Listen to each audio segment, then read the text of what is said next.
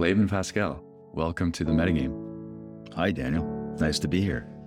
I'm very excited for this conversation because encountering your work was kind of like like discovering treasure. You seem like a very uh, eclectic, deep but understated thinker. And I thought by way of introducing you, I'd tell you what my encounter was with with your work. And then you can add to it or edit it and see if I even got a sense of what you're trying to do. That sounds perfect. I'd like to see whether or not I'm the person you encountered. Yes. so um to me it seems like the through line with everything you've you've written that I've read is that you're you're trying to re-enchant the modern world. And you're doing so without any metaphysical commitments necessary for modern people. Is that accurate? I don't have a problem with it. I think there's uh, uh, I would break it down in a number of different directions. I think I'm doing something like post metaphysical spiritual philosophy, but the orientation of all that um, has to lean into salience of experience. It has to lean into the harnessing of distributed and subconscious intelligence. It has to lean into uh, generative spirituality. And by generative, I mean something like shamanism, has to tap really deep, archaic, and embodied sensory motor, cellular, behavioral places. And I think we're all standing in front of um, existential risk collective problems at a scale and tempo we really don't know how to solve. And if the things that made sense to us were going to solve these problems, they'd be solved already. So we have to take the risk of feeling into territories that might not initially make sense to us. And that a lot of that means um, encountering the world in a, in a more magical way that is not a pre rational regression. So, yeah, I'm behind all that stuff. Yeah, so um, you just put a bunch of things on the table that I'd, I'd like to to talk about individually. But first, how does somebody come to do this kind of thing? Like, what exactly is your origin story? I know on your website you said you used to teach yoga and meditation, but now you're feeling better. what do you mean by that? Um, I mean, partly it's just a joke, but partly there's a certain seriousness to those activities. Uh, mm. and, and rightly so. They represent some of the greatest achievements of human civilization. But very often we're motivated by a sense of uh, existential unease, right? That we don't know ourselves. We're not showing up in relationship properly. We're not, uh, we don't feel enough coherence of our beingness to be satisfied with what we're working on in life. And as a result, we're looking for remedies of various kinds. And very low level remedies, you know, your addictions, your bad habits, all that kind of stuff. But there's also very high level remedies philosophy, yoga, meditation, in the degree to which we approach that stuff as either customers or as people trying to solve something about ourselves, we very often get into a kind of double bind where the, mm. the, the, very motive that's leading us to these exalted practices keeps us from um, reaching the thing we want to reach through those practices. So it's good to have a um, like a meta contextual good humor about all of that, and to uh, not hold those things out to you as the magical cure to uh, an invisible disease that you might be suffering. So how did you how did you get here? Right, the origin story. I was I was born on the site of three failed utopias, I like to say sometimes. So, a little island in the Pacific Northwest where several waves of uh, make civilization better people had gone. Mm. I grew up in a really um, intelligent, uh, richness oriented, uh, open minded household where nothing was off the table. I got to explore what I was interested in. Uh, and pretty quickly that became anomalous phenomenon, mm, spirituality, cosmology, uh, depth psychology, things like that.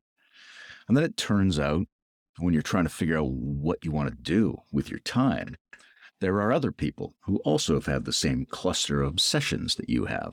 So you start to pay more attention to them and try to seek some of them out for guidance. And sometimes that goes really well, and sometimes it doesn't, but you learn from all of it. And maybe you end up um, kind of teaching or representing some little aspect of the wisdom tradition to people. But then you run into two problems, and by you I mean me.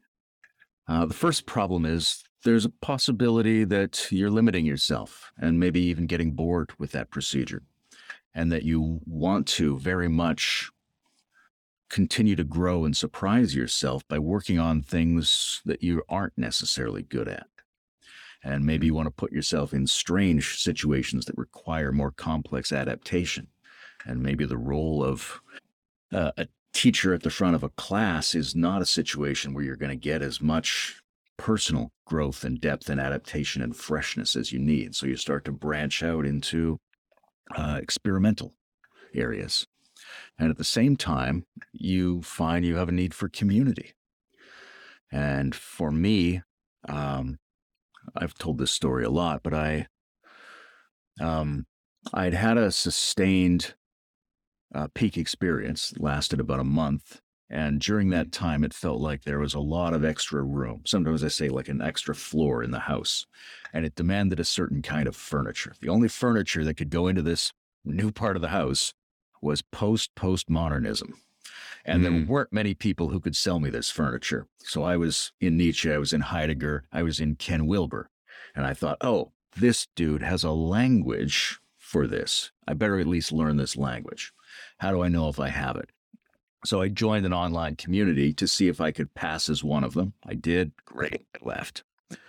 Now, about six months after that, I wake up one morning with this real fire in myself for community. I'm like, I just need to talk to people about this stuff all the time. As much as as much as it's working for me personally, there's a communal dimension that needs to be equally nourished. And since I knew there was this community, I went back to it different name, a different kind of thing. And I just started to feel like some percentage of these people are the right people. They represent a community that I'm actually looking for. And they And was this the integral community? Absolutely, yeah. And they some of them wanted to suggest things to me. So I made a like a social commitment to just say yes to that stuff.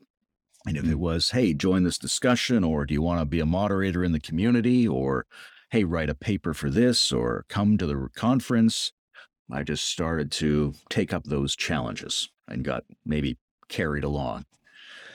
Um, and a lot of that involves trying to deeply assimilate and regenerate for yourself in your own terms what the structures of this integrative, or now we might say meta modern philosophical context is. So I was doing a lot of really deep philosophical work, unpacking the concepts, remaking them, try to solve my own problems in a diagrammatic philosophical sense. Uh, spent a lot of time working with Bruce Alderman at the Foundation for Integral Religion and Spirituality, and Bruce wanted to do a video series where people would share their wisdom, and it quickly became a podcast.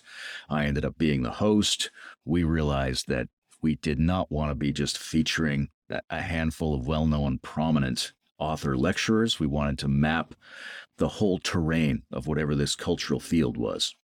Mm. So we started to go further afield. What does integral Satanism look like? That was one of our first videos, right? Let's talk to just anybody. You don't have to have a book. You don't have to have a teaching. If you're interested, then you're already one of the people who's co-generating this. Mm. Uh, we started these sub series, one on sex, one on psychology, one on people who host podcasts. So maybe you'll end up on that one.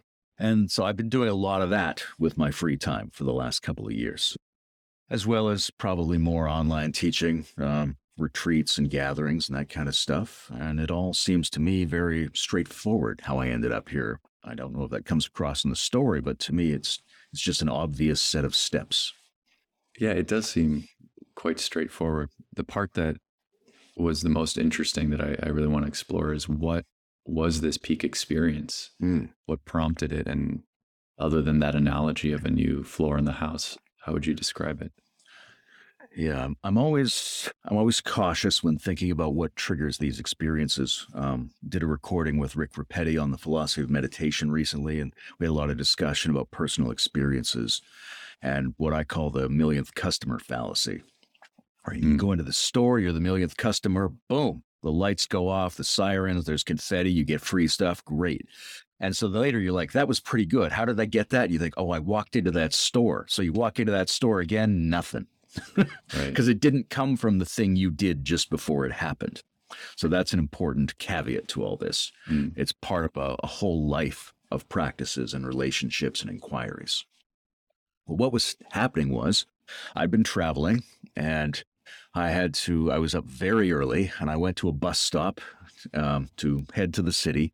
And it was hours until the bus was going to come. I thought, oh God, I'm exhausted. What are the odds I could take a nap at this bus stop and not miss the bus? Okay, this is what I want to do. So I'm I'm laying at the bus stop. It's early morning. There's no one around. I desperately want to relax into this nap. And my body is not relaxing. My mind, my nervous system, they're not relaxing. And after a while, this starts to puzzle me. I think, you know, the one thing I want to do, which is let go, I'm not doing. Why am I not doing the thing I want to do? I must be the biggest idiot who's ever lived. And I start to go back over my life and, and I'm thinking, this is constant. I've been constantly trying to enter this completely released state. And I'm the one holding on. So something is wrong here. I'm I'm I'm thwarting the very thing I want to do. Why is that not registering viscerally for me? Mhm. And by examining that, by constantly contemplating it, those tensions and thinking of myself as some kind of idiot, um, it released. And I had this nap and I woke up and I felt completely released, like I wasn't doing that stupid thing because I was now, I had a new understanding or insight into how that stupid thing functioned.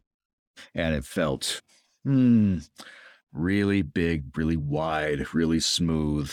And when you checked yourself for the problems that keep you motivated in life, you didn't find them. Mm. So you're almost like, well, I'm not even me then, because me is that guy who was motivated by that tension.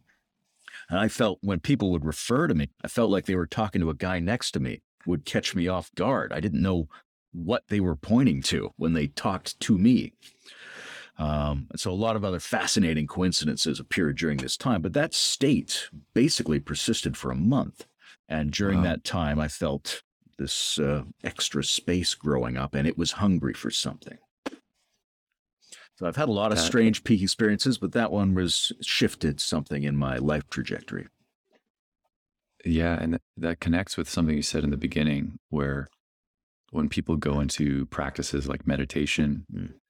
uh, with a consumer's mentality, their relationship with the practice is fundamentally undermining the practice itself. There's some sort of paradox there. So if you're trying to let go, if you're like, I really need to let go, then by definition, you're not letting go. And so you almost found a, an alternative path by thinking about how, how stupid you were for not being able to let go. Yeah, it was something about permitting the contradiction, allowing that feedback loop to criticize itself and getting comfortable with that. Mm, There was a mm, Chogyam Trungpa had this great phrase, spiritual materialism, which Mhm. sort of goes to this sort of consumer neediness mentality, whereby you approach um, the spiritual life the way you would approach anything else in material life, and therefore it doesn't give you the results you want. Though I always want to clarify that a little bit because spiritual materialism can also mean that what we're pointing to as, as spirituality is something that's deeply embedded in the material. That from a more non dual perspective, it, the material universe itself and everything we think of as low and non spiritual is, is the spiritual thing. We're just not seeing it properly. mm. So I'd like to explore this topic of practice, which has been um, a really salient theme for me uh, for a very long time now.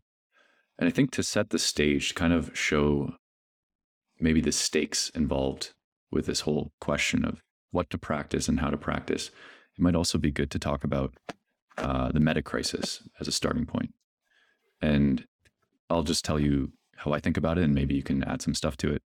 But basically, I see uh, a, a, multitude of crises. You know, beyond the ecological crisis, beyond the meaning crisis, uh, beyond the political polarization crisis, whatever you want to call it. Like the world's not in a good spot, and it seems like we have the capacity to end civilization, and we lack the wisdom to to change the direction that we're headed in.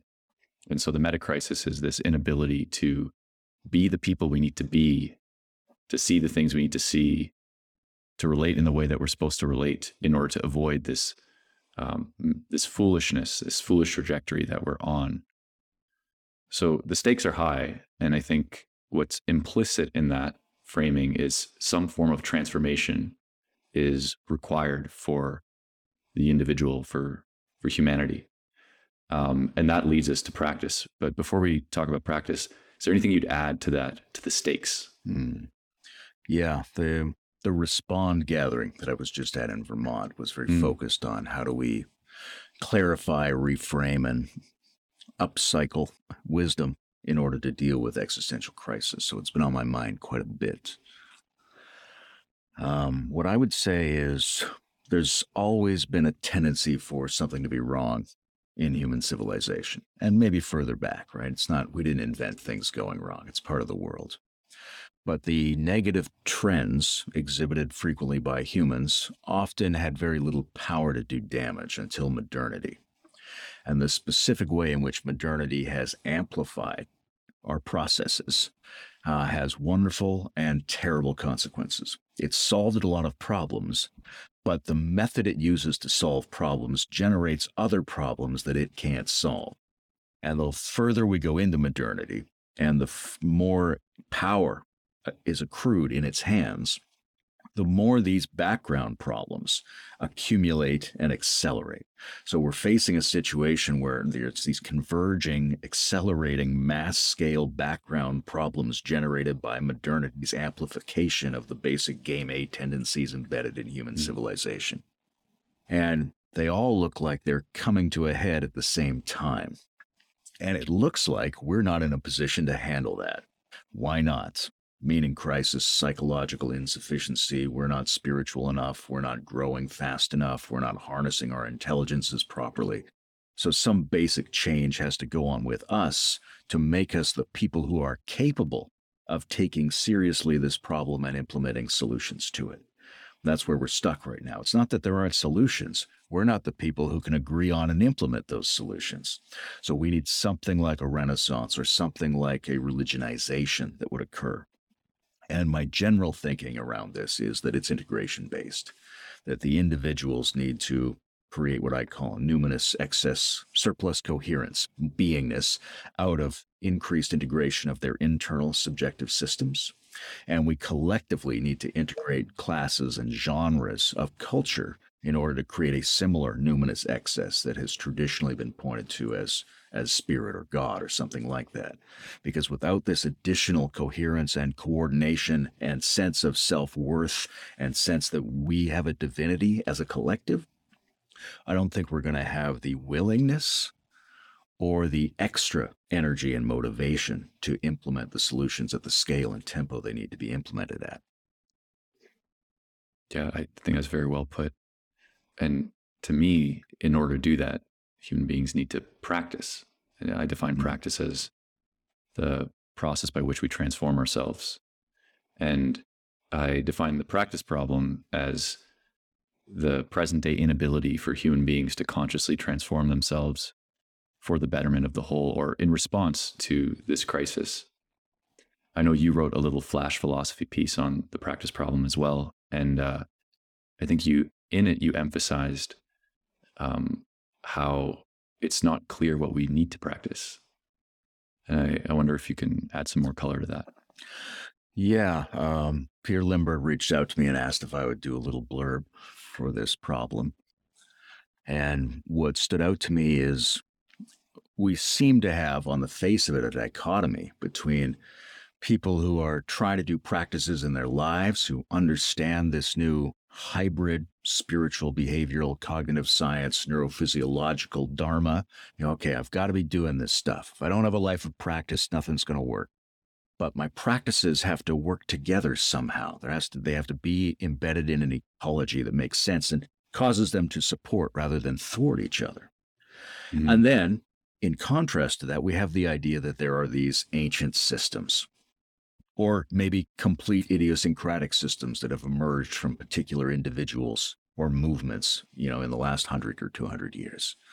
But we actually don't know whether those ecologies of practice are functioning well as ecologies or not. So in mm. fact, they're everyone's in the same situation if they look at it honestly. If you go to live in a monastery to devote yourself to practice and it comes embedded with a cultural ethos, are you sure all those practices fit with that ethos? Are you confident right. that ethos actually counts as a living ethos? Uh, are you aware of what shadow stuff might be in it? Are you aware of what successful pieces of it might be thwarting other successful pieces? We really don't know. So we have to come together around this basic attitude of sane experimentalism relative to the development of ecologies of practice. And sometimes that experiment means I'm going to try to commit myself to this lineage or this space that already exists. Sometimes that commitment's going to look like I know these two or three pieces have to be in it, I, and I don't know what to add, but I'm going to be willing to let anyone else suggest things. And sometimes it'll look like, hey, let's let's guess let's guess what should go together and see if it works. But all of these are experimental. They all involve exploration and testing and being acutely aware of the fact that our ability to determine what's going to work is flawed. Right? Mm-hmm. And this is a big a big issue when it comes to wisdom practice is what markers would you look for in the short term that you're capable of finding that would actually indicate to you that this is a long-term wisdom development practice if there's something that's supposed to take 20 years to get you somewhere or 100 years to get a population somewhere you can't wait and check and see if that worked and so, what would you look at in the short term to see if it worked? We have a few guesses, but we could be really incorrect about those guesses. So, we all have to be aware that we're gambling with this and be really open to sharing information and really open to asking for and theorizing tests of what we're working on. So, that's the general context. And I think what I came to in that piece out of that is what are the skills needed in order to engage an experimental life of practice? What are the pieces, I call them proto skills, that would enable you to either legitimately take up an ecology of practices that is inherited or legitimately try to cultivate or innovate an ecology of practices? What are the pre practices that would facilitate either of those two tasks?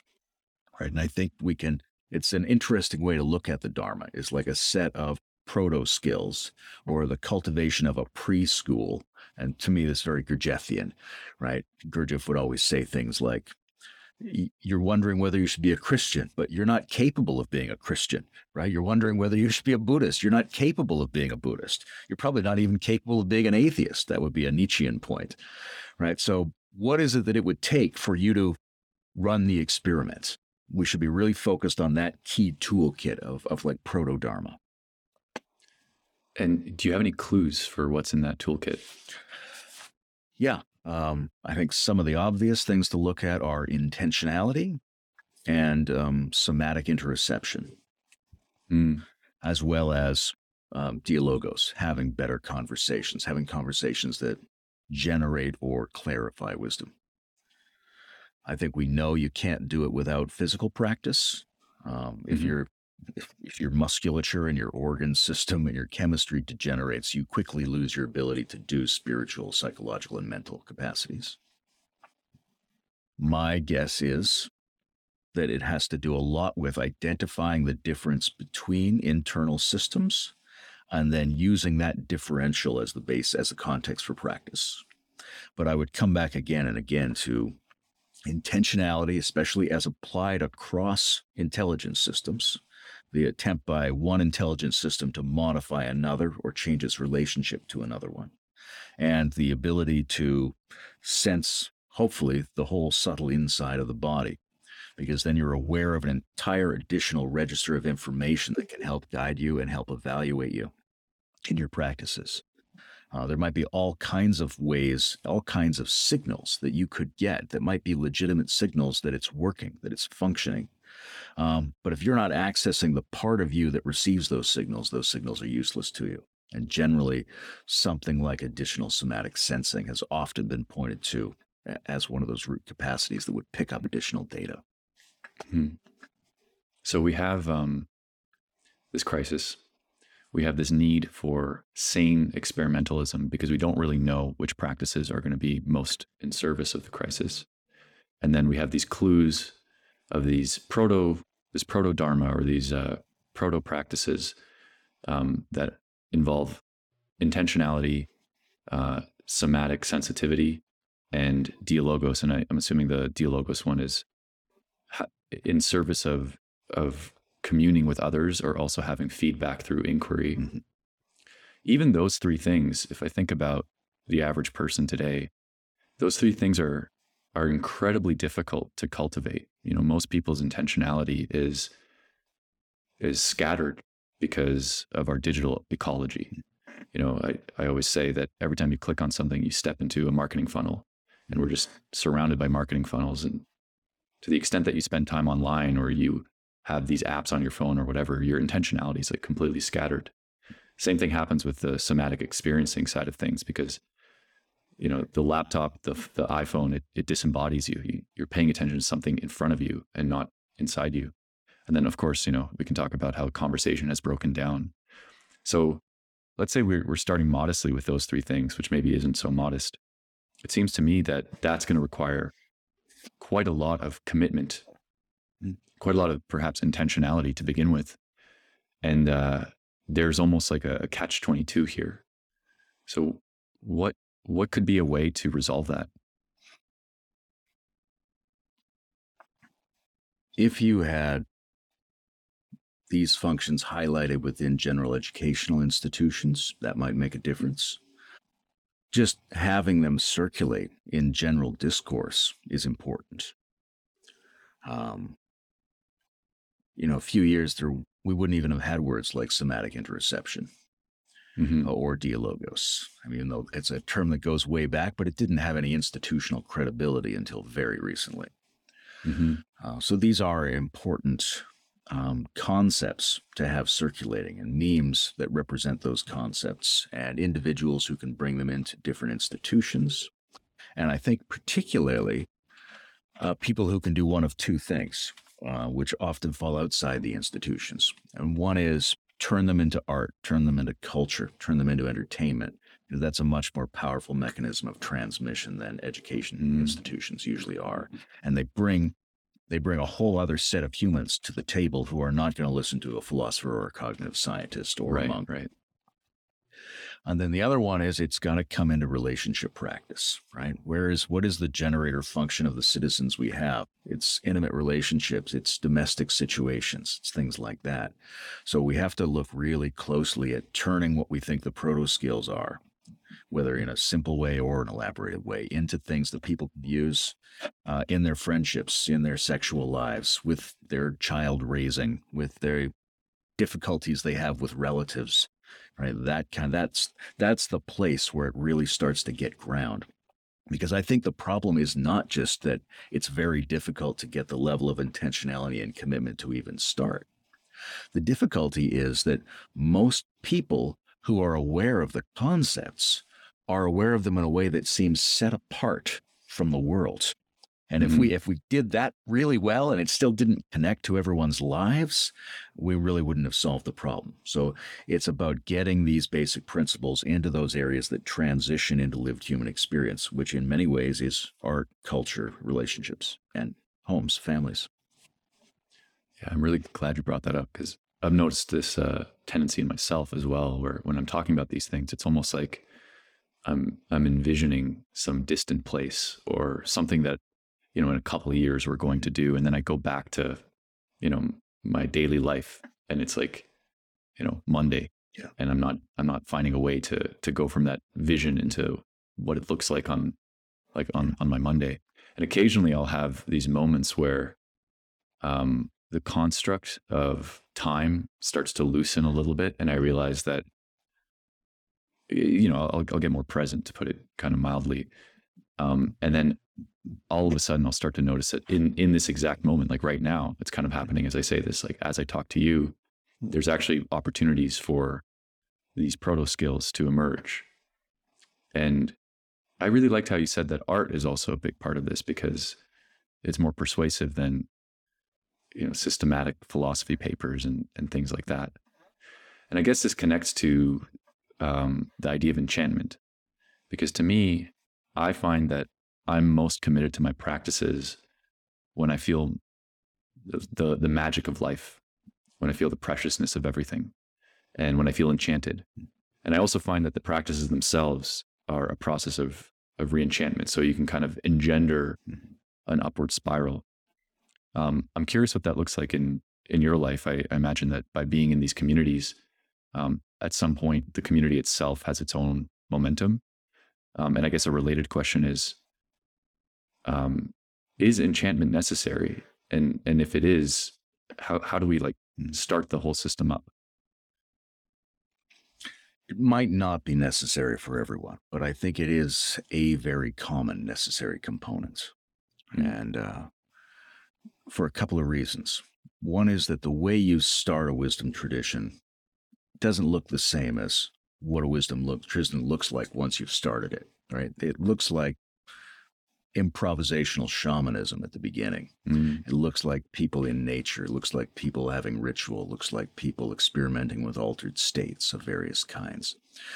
Uh, we should be leaning into that again if we need to generate wisdom traditions. But those are contexts in which the the vivid participatory aesthetic dimension of the embodied world is the locus, is the source or the container of transformative practice.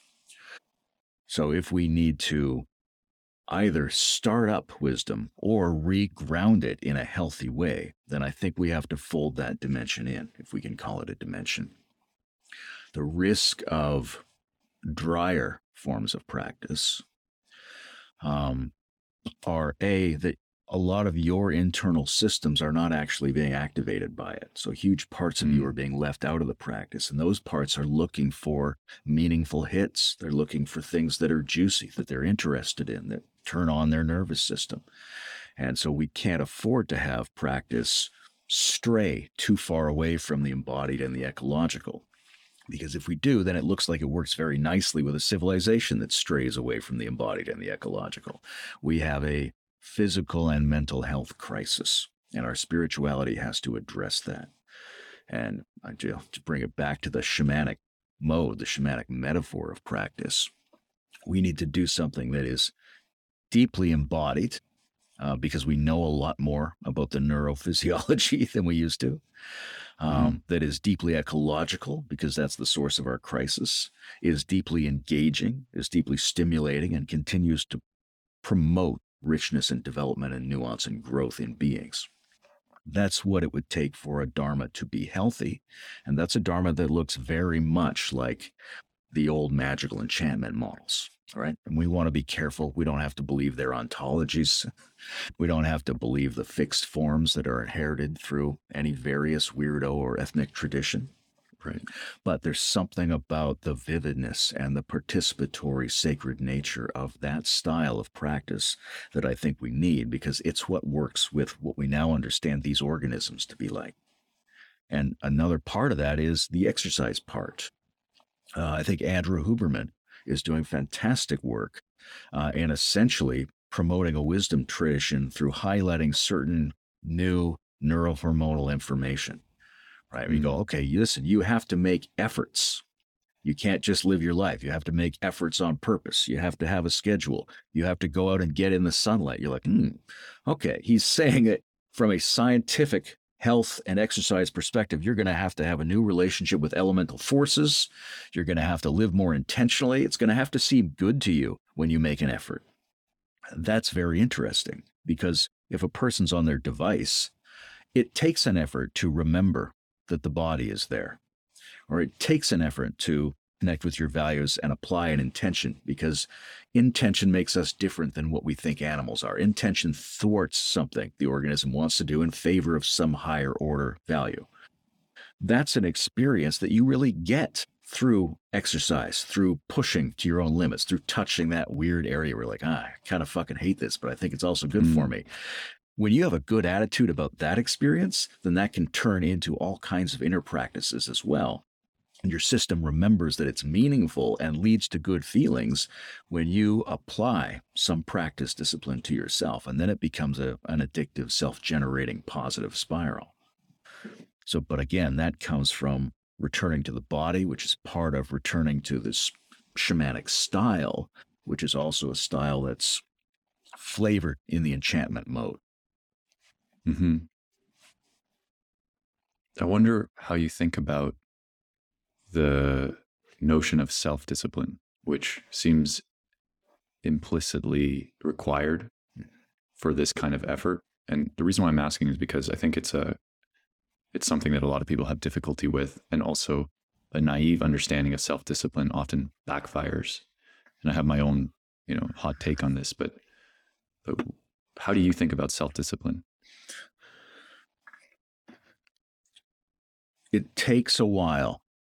If we're lucky, it takes a while to learn that it feels good to make ourselves do things.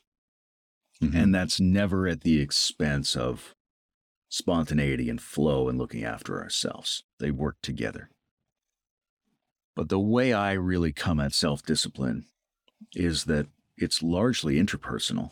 It's self and other discipline, right? You try to be better for others and you yeah. work out ways to be better with others.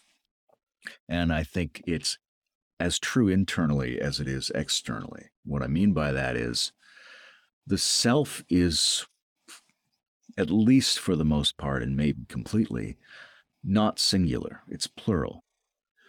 And self discipline refers to producing something like a self through the reciprocal disciplining of systems within us that would each like to claim to be a self already. Mm-hmm. What we call a self is more like good teamwork. And you don't get good teamwork unless these systems hold each other in check. Otherwise, a part runs away with the ball and the game ends.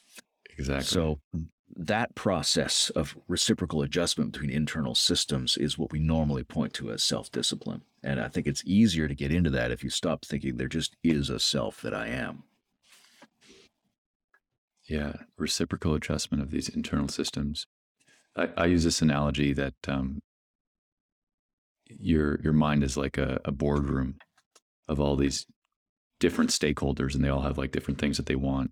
And the note, the, the common notion of self discipline is, is like being a wartime CEO who decides to just dominate everybody and, and says, this is what we're going to do. And often that leads to a life of extremes where you have, you know, the pendulum swinging where someone does like an elimination diet for a couple weeks and then they start, mm. you know, eating Doritos. Um, and so what it looks like more, the, the closer I've I've looked at I've investigated this process in myself, the more I've realized is exactly what you said. Um, one, it's about developing a good relationship with these internal systems and attending to them because they all have a piece of the puzzle. But two, it's not just about the self, like as as me as Daniel. It's about um, something more mutual and more um, community oriented. And so in my life, I've noticed the most disciplined periods have always been when I've had some sort of accountability, mm-hmm. when I've worked with someone, when when a group of people have committed to something. And then I started to realize that actually the whole idea of self-discipline was just based on this illusion or, or uh, this hyper individualism. And if I start to attend to the people in my community, then naturally I start doing th- those things that require effort. Mm-hmm. And it feels good to do those things because they're in service of others. Yeah, there's um, Swami Rudrananda, who was like an early prominent uh, idiosyncratic Kundalini teacher. He was Adi Da's first teacher. Mm. Uh, he had an interesting remark that um, our development is based on our self esteem, but mostly what we call self esteem isn't real self esteem. To get deep, authentic self esteem is difficult. And the simplest way for us to get it is by serving others and then we reciprocally give ourselves back an assessment of our deep goodness. Mm. And so it could be conceived of as a strategy for gaining self esteem. That's not too far from thinking that goodness has to be co generated mutually. But there's also very simple ways to think about it. I mean, why would you not lie? Lying is super useful. the only reason you would not lie, unless you'd been convinced of a theory or some weird thing, but that's seldom, it's because somebody you care about calls you on it mm-hmm. or suggests that you be more truthful with them and for other people that you care about. That makes sense to us. If in the absence of concerns of that kind, why would you not be a sociopath? It's an extremely efficient behavioral model unless it leaves out some kind of mutual confrontation that promises to lead to something that feels even better than getting away with stuff for yourself. Yeah. You mentioned um, Adi Da, and I, I know you had this piece about his uh, motivational hack. um, do you mind uh, uh, relaying that? Wow, I remember that I wrote that. Uh, maybe you could refresh me on the content. It was something about how, um, to me, it related to what you described uh, uh with your experience at the bus stop, um, and some form of th- those moments when you realize that everything is kind of in its place, and you're no longer you're no longer fighting with your present experience, and there's like this uh, reframing. There's no there's no craving. There's no grasping. There's no like, oh, I just want a better future state that I don't have right now, and then that that internal tension that comes from that um, lack of satisfaction disappears, and then some sort of energy is is freed up. And you said it it looks like meditation, but it's more of a motivational hack, which I thought was a was an interesting reframing. Yeah, he was a very curious character. There's a lot of different, very polarized opinions on him. And mm-hmm. one of the things that always stood out to me was it was a choice to present that material as part of a spiritual lineage, right? That he was a spiritual master or a guru, or that he was going to do what the ancient Indian traditions of guru transmission did. He could easily have chosen to present it differently as some um, structure of insight into the process of seeking is how he seemed to originally have thought about it. And, you know, I would recommend people who are interested in the existential condition of the human being would do well to study his writings just before and just after the transition he seems to have gone through because he's wrestling mm. with a very specific structural cognitive emotional problem he's trying to solve he's finding himself constantly motivated by an insufficiency. And he thinks that insufficiency is being generated by a, a, voluntary but uninspected process of contraction that causes our feeling attention to be channeled into one particular zone at the expense of all the other zones. And that all of this is orchestrated around what he, you know, the failure to be present in relationship. And so if you can see yourself making this sort of energetic gesture of feeling attention, going into this contractive and exclusive mode, and can recognize it, feel into it, and feel beyond it, you can sort of spring that trap and return yourself to a greater level of functioning that comes out of a place that's untroubled. And you can start to mm-hmm. do it in all these different channels in ourselves, right? We conceive of the subsystems as chakras, or we conceive of them any different way you want heart, mind, and body, left and right. There's lots of different ways to break it down. But if all of our different functional systems are liberated by being liberated from the contracted motivation that generates the insufficiency feeling, then we should be able to improve our relations with others, our functional capacity, and our existential sense of contentment all in the same move. And that might look like spirituality, but you could also call it anything else. It might just be applied psychobiology. Yeah, a modern framing of this that pops to mind is uh, is Eckhart Tolle describing your two purposes. The first is to accept the present moment as it is, so it's like the equanimity, uh, getting out of that contracted state, and then the second is whatever purpose remains after accepting the present moment as it is. It also reminds me of um, I think David Deida said to always endeavor to to source everything you do from consciousness itself. So, you know, you're making coffee in the morning, you can just make it mindlessly, but you can also be fully aware of kind of the plane of consciousness um, prior to the actions involved in in making coffee, and in my mind, those things are triangulating the same thing. And uh, another word people use to describe this is is equanimity. Um, I always feel like there's a paradox there because I have a in my more egoic moments, I, I feel like if I'm too equanimous about something, I'm just not not going to do anything. You know, I'm just going to sit there. I actually kind of need to feel this contraction so that I um, actually do things, so that I actually put in the effort. I've become more and more persuaded that isn't the case. But how do you think about that seeming paradox? I think that's um, like so many aspects of this, it's an anxiety to be felt through. It's not a real paradox. Hmm. I think there are, if we conceive of the equanimity as having this sort of moral quality of balance and indifference and as being fundamentally part of a, an indifferent layer of consciousness, we can run the risk of steering ourselves in a non functional direction. But we don't have to conceive it in those terms. It might just be the um, uncontracted, or we might even say freely expanding and contracting state of our personal field of energy and attention. And mm. in its uncontractedness, it should allow more energy to flow through each of our functional ways of relating to other people in the world. And uh, it's possibly been a problem in the great spiritual traditions that people have uh, emphasized really high states or particular intensities of this experience by constricting or cutting off the demands of other parts of their system. Right. Mm-hmm. But there's no reason that has to be the case. That same move of opening should be able to occur in all of our regions.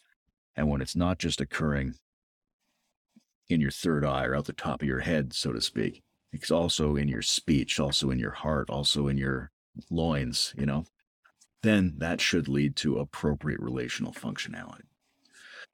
But I do think there are specializations and that the you get the basic human operating system that's a given and there's ways that can get way better. Most people are not good at that one. You can also get the ensoulment package. You can also get like the awakening add-on and and the ecological extension set. So if the awakening add-on has its own concerns and if you're not if you don't go very far in the human operating system and you're also not working on the ensoulment package and you're just focusing on the awakening module, yeah, there's a way in which you can just be totally absorbed into being the uncontracted witness of everything that's arising and not have any of your functional tools at your disposal in the regular way or in the depth way. Uh, so I think we do have to you know, sort of keep all those things on the table and in the discussion to ward off the tendency of people to get imbalanced in one direction. Although, if somebody wants to specialize, great, as long as we know mm-hmm. where they fit and can harvest that information. We don't treat that specialization as a normative prescription for everyone else all the time.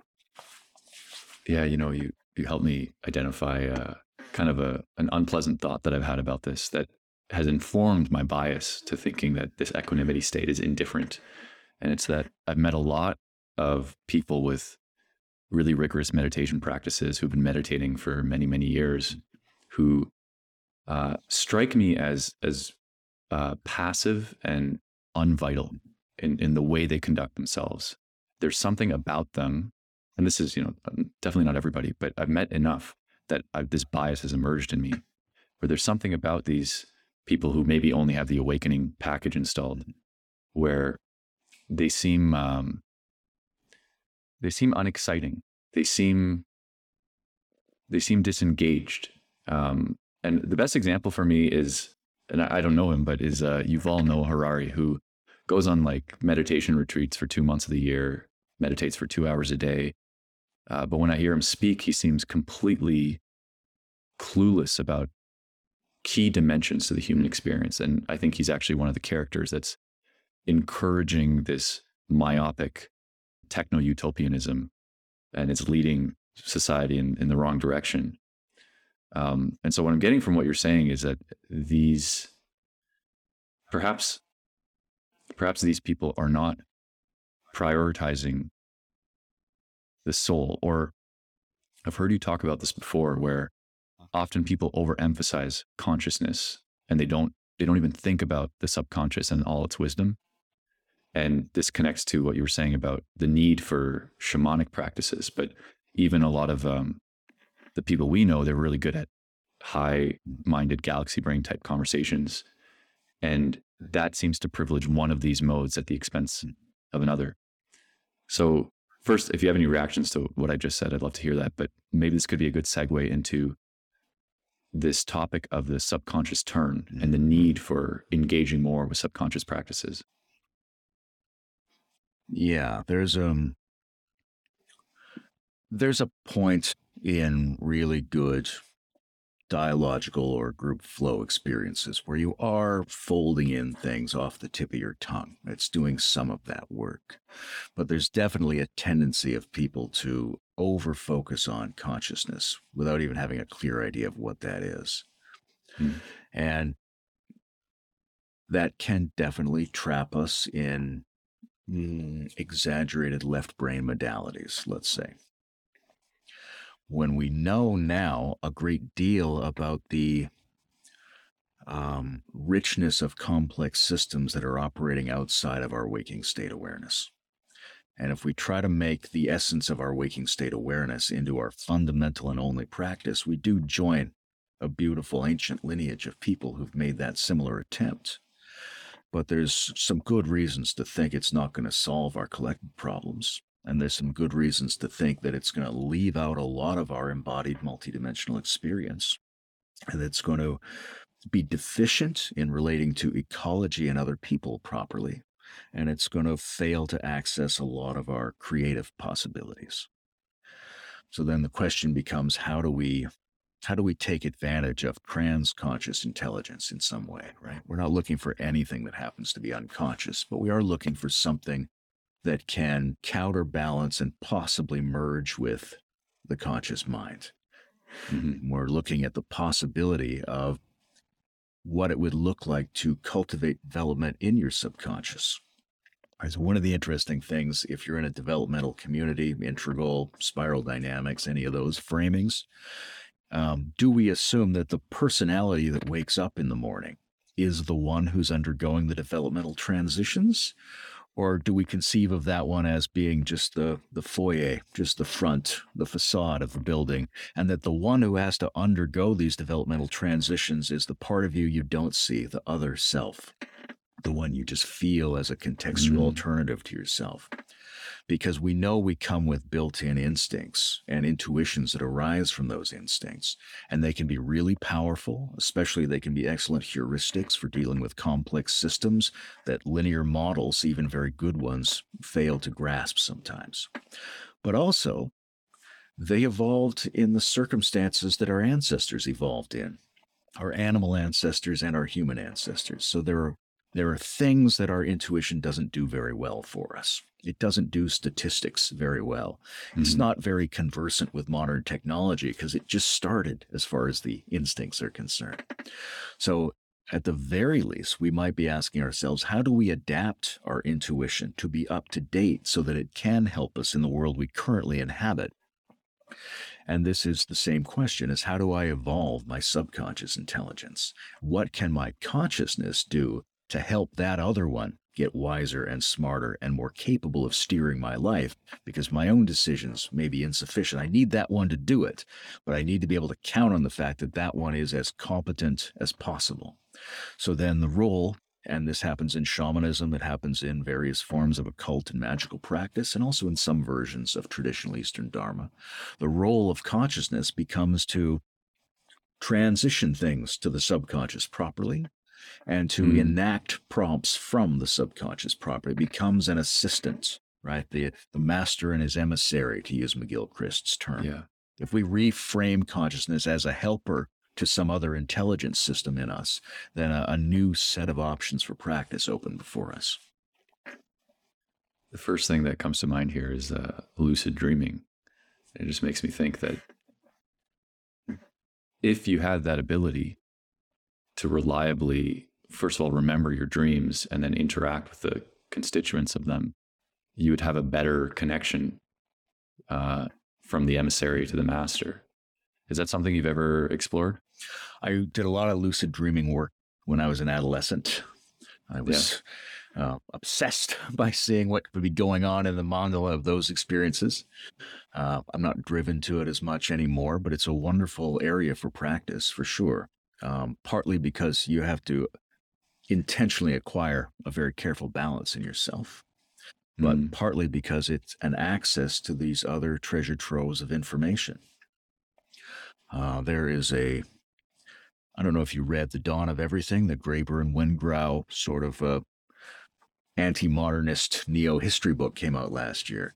Uh, has a lot of fascinating data about different cultures that we don't normally hear in the story of history, and some of those stories involved um, peoples who took dreams as action prompts as part of their normal social behavior. That if mm-hmm. something came up in a dream, you were supposed to do that thing even to the weird point of someone coming to your house and saying, you know, I dreamed, I dreamed that uh, I get your spear, and you'd be like, okay, I guess if you dreamed it, here you go. There's something about that, right? That they're they're using this other resource to give them information that they're going to gamble applies to the world. And then on top of that, the consciousness is going to, as a practice, try to enact it in some way. And that mm. causes that subconscious world to have significance and extension into the sensory motor domain. I think that's one of the things that makes it more competent. And I think that's at the root of, of like a, a non, I mean, there's a lot of practices around the will. And then there's a lot of contemporary critique that the will isn't even an, an appropriate psychological or neurophysiological notion. But in terms of building a will, in terms of uh, creating a behavioral intentional profile for yourself as a community of intelligences so that it can act in the world in a way where the signature of that action really seems to characterize you. Uh, you have to do something like will building exercises, regardless of the ontological status of the will. And one of the ways to do that is to act on prompts that seem to come from certain regions of the subconscious. Right? It's not like you want to do everything that you do in every dream but yeah. some dreams, some visions, some internal whims. I, I usually call it whim fulfillment because if you have a special reason, like I desperately need this, or I have to for social reasons or for survival reasons, then the force of the have to adds this urgency, and you might not really be developing this subtler capacity. But if you have a meaningful whim, and you mm. absolutely don't have to do it, it almost makes no sense and you still decide you don't even know where the prompt is coming from, and yet you commit yourself to it as part of your spiritual discipline, then it draws together many parts of yourself and it gives your subconscious more access to the world. And I think we see this in the self developmental aspect of the life of the artist. Right? Mm. There's no reason to paint the Mona Lisa. Necessarily, you could have painted right. anything else, but you had an idea and you thought, I'm going to make myself do that idea that I don't have to do, that I would think would be awesome when it's done. And I'm going to hold myself to that as a practice. And at the end, people do find that they feel A, more empowered to make their life be what they want, but more existentially satisfied. You think, you know, I really did that. I did a thing that I came up with. I'm I'm closer to a causal force in the world that has my affective flavor. This is um this is blowing my mind because uh, it explains a bunch of things that I've experienced personally in the last few years that I um I never really put into any kind of framework.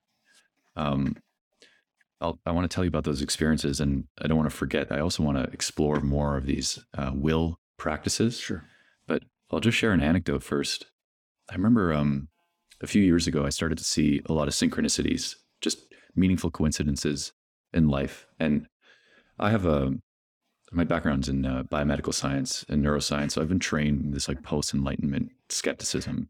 Um, and so my natural attitude towards these coincidences is to find ways to dismiss them. But I don't know what it was exactly. I decided to. It was a whim. I decided to take them seriously, um, just for fun.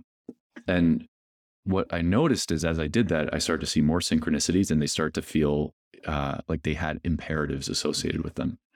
So one of them that was very profound was uh, I had a dream, and in this dream, I was in Edinburgh, Scotland, which is where I lived when I was on exchange my final year of school, and it has like a very special place from in my heart and memories and etc. And in this dream, um, it was so vivid that when I woke up, I felt kind of confused about who I was. It, it, there was this moment where I was like, "Wait, I'm actually in Canada. I'm not in Scotland." Like I, I, I felt overwhelmed by the vividness of the dream in the moments after waking, and there was this um, deep like ache and like confusion in my body about my identity and my place in the world. And then I checked my phone to see what time it was, and I had one notification on it. And it was an email from Google Flights um, saying that flights from Toronto to Edinburgh were 50% off. So that was a synchronicity. I didn't expect that email. I wasn't, as far as I knew, I wasn't subscribed to anything like that. And so naturally, I just bought the ticket. I was like, oh, okay, you, now act on that. And the rest of the story is could take up the the rest of the, uh, the conversation. But um, what ensued on that trip was a succession of profound synchronicities, and it was one of the most meaningful trips of my life. And I met all these interesting people, and um, it really was like this little magical thing that I, for a while, just like kind of put in the back of my mind. But seeing it this way, the way that you just described, it's almost as if I gave my unconscious a little more bandwidth because I I listened to it. Um, or you know maybe this this is like the anima. Um, there was a prompt, and I I listened to what the unconscious, the anima, had to say, and then maybe that established a little bit of trust. So then I had more of these prompts coming into my life, and since then I, I would say my my life is characterized by quite a lot of these synchronicities, and sometimes there's more, and sometimes there's less, but um, coming back to this theme of enchantment, it it almost seemed like a very concrete way to re-enchant my experience.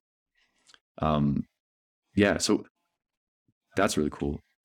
I'm very curious about the will side of things too, because I do see how this would train your will and kind of give you that artist's sense of inspiration or that demonic energy that um, that obsessive energy that gets people to create things if you increase the bandwidth you have with your subconscious.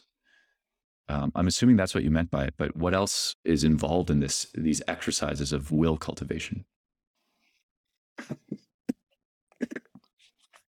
You're you're trying to put the executive function as an intermediary position from a source subconscious intelligence to the world and back mm. right? So that it's training to be this assistant. And when it does its assistant's job properly, like what you described, it can kick into like an additional gear of meaning production, which is very good for us, um, satisfies a lot of our existential conundrums, um, and is very, very promising, very much like what we want enlightenment to mean but enlightenment in an embodied personal way where it's not just mm, some homogenous universal background characteristic brought into the foreground, but an individual embodied unique experience of a universally potent seeming meaningfulness in all art, right? Like the meaningfulness is uh, breaks the chart, skews off mm. the feedback, yeah. compounds to the max position.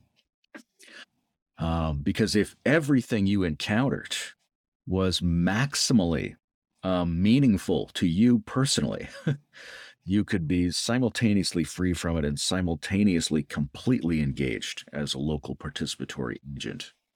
Mm-hmm. Um, so, a lot of the practices um, look like following those subtle prompts. I think a lot of those practices look like giving yourself um, challenges that aren't can't immediately be met by the um, forebrain executive who's on normal duty. Uh, and those can be discrimination tasks. Those are interesting. Uh, and also shamanic, right? Like if you were going to go out in the woods and I was like, okay, you have to, you have to hold sway over a shamanic ritual we're going to have later. I want you to go out in the woods and I want you to find the correct feather for the ceremony. It's got to be just the mm. right one. So now you're out there, you're looking at feathers. Any one of them could be the sacred feather, but you've got to somehow make a decision about which one has this extra abstract quality. so there that's another way to do it, right? You're training a, a discrimination action feedback loop from the unconscious through the executive rather than letting the executive be in control of it. I've mentioned on a lot of podcasts this practice I do combining uh, Gendlin's focusing technique with perception. So if you're familiar with Gendlin's focusing, he's looking at um, a general proprioceptive felt sense in the body. And he's trying to take people through psychoanalytic processes by really feeling into the generalized sense um, and then experimentally bringing up phrases or descriptors to see which one locks into place where you have a felt sense that it fits, even if you don't know why it fits. Mm-hmm. So you can also do that in ways that are not part of the therapeutic dialogue. You can also do them with novel or vivid sensations, right? You're like, wow, look at that thing. And you go, okay, well, what is it I'm looking at? You can answer from the part of you that has the rational, decipherable linear information at hand already. Or you could try to force yourself to answer from another part and the characteristic of this other part is that you don't have the information on hand and it does not immediately make sense to you. But you can kind of throw random words at this phenomenon and discard ones that make sense to you and find a random one that gives you that felt sense of, resonance. And what you're mm-hmm. doing there is essentially bringing two systems into close combination. So you're increasing your overall integration of systems, right? Something's doing the seeing and locating function, and this other source of information, which is not immediately available, is being drawn out and they're being forced to um, find something that they think equals each other. They're making this connection. So you're bringing the overall system together, but you're also directly doing it, drawing on some kind of subconscious intelligence.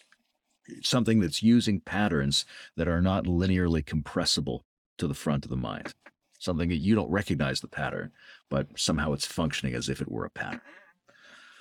Uh, so that's a couple examples. So, like, I would like sit in my room and I'd look around at random objects, and then one of them might catch my attention, and then I'd put aside all the rational reasons for why it would catch my attention, yeah. and maybe I'd try out other things that pop into my mind that don't seem to rationally make sense until I have this felt sense of of resonance. Yeah, exactly. And um, my proposal would be that if you did that a few times in a row, uh, it would build up to a very interesting general being like background experience of yourself. The, the sense of activating the subconscious and the sense of forcing these unusual conjunctions between different internal systems can, can lead to very uh, intense temporary experiences of, wow, I'm really me coherently beyond myself. uh, right. It's, yeah, it's a, it's a strange practice, but it's uh, I find it a very powerful one. Is that something you do daily? Yes, I have a a suite of daily practices, and that's yeah. definitely one of them. That's a nice one so, because you can drop it anywhere, right? There's part some practices where you need to be able to sit down for 20 minutes. This one you can kind of just do it whenever you remember. Yeah. I, I'm definitely going to try that uh, this afternoon. So, one one of my questions for you is, to the extent that you want to share them, what are your daily practices?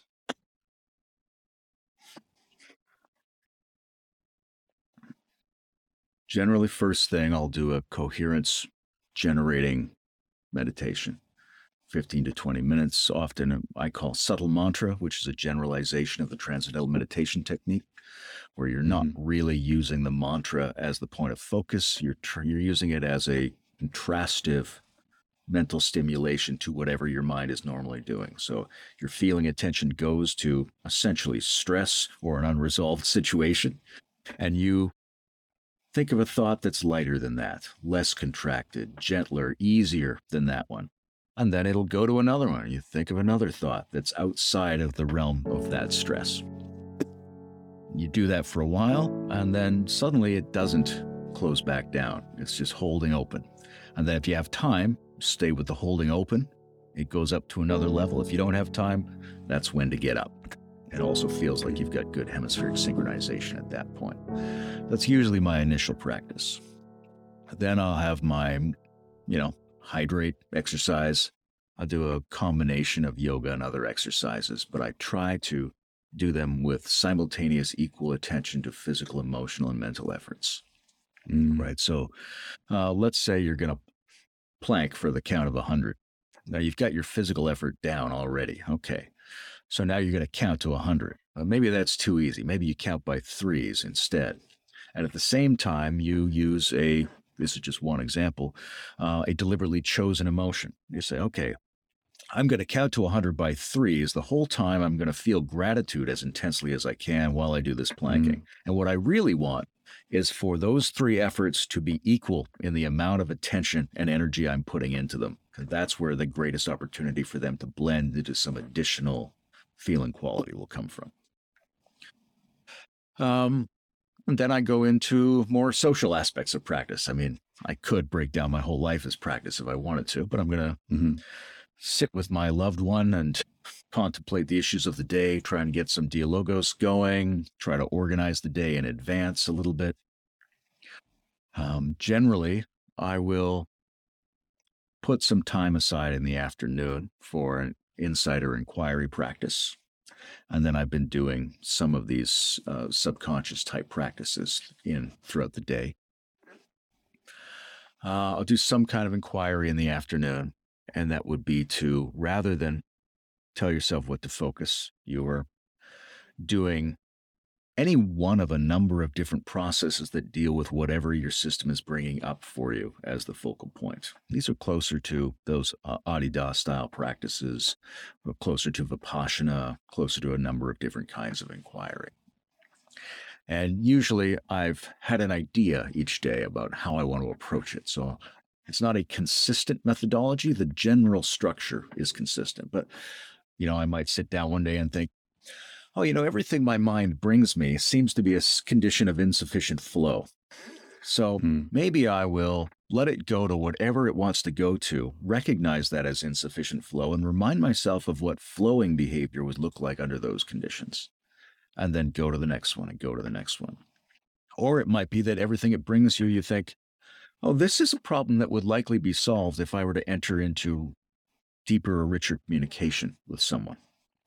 Or maybe each thing that it brings you, you're like, hmm, I'm focusing on this at the expense of everything else I could focus on. Can I let go of this and focus on everything? So there's ways to process through. So that's usually my afternoon practice. Um, then very often there'll be um, relational or sexual practice that my partner and I will do.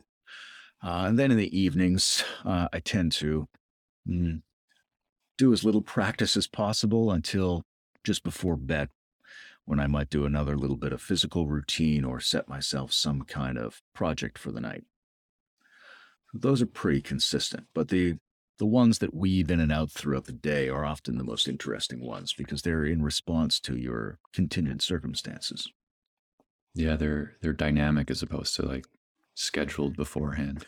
Yeah, and especially if I can get into nature, which I often do as part of my daily exercise. If I can get an hour or two walking some excuse, or even if it's Yeah. just working in the yard, then that becomes an opportunity for uh, working with uh, elemental qualities and perceptions. So, um, in closing, I want to ask let's say someone's listening to this and they get the stakes. You know, they're like, yeah, there's a meta crisis. Yeah, I need to practice. Um, yes, I need intentionality. I need um, somatic introspection. I need to improve my dialogos. But then they don't really know where to start, or they haven't had a taste of what you and I are talking about. What's something you would suggest to them?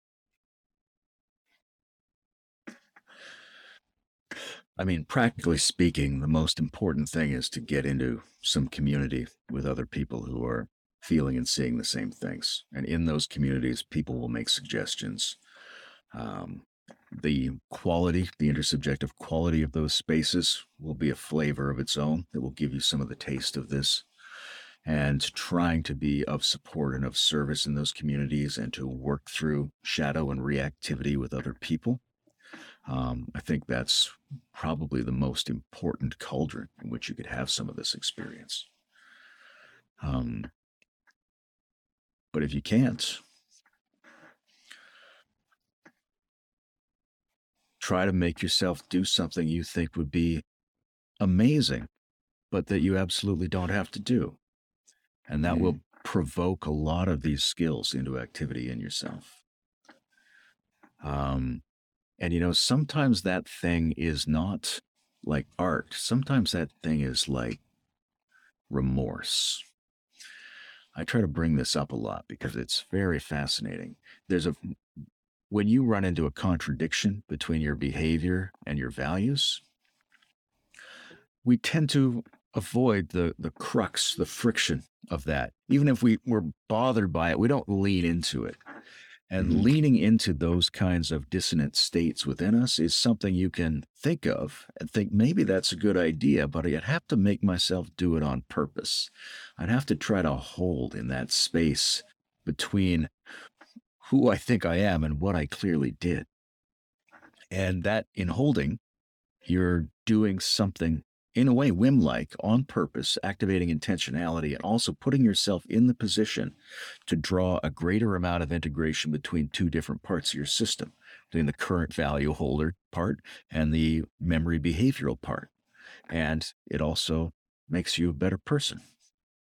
And that better personness has a certain flavor, a certain flavor of self esteem and goodness and ability to show up with other people that I think is essentially at the heart of what we're talking about. Layman Pascal, thank you so much for this conversation today. Thanks, Daniel. It's been great.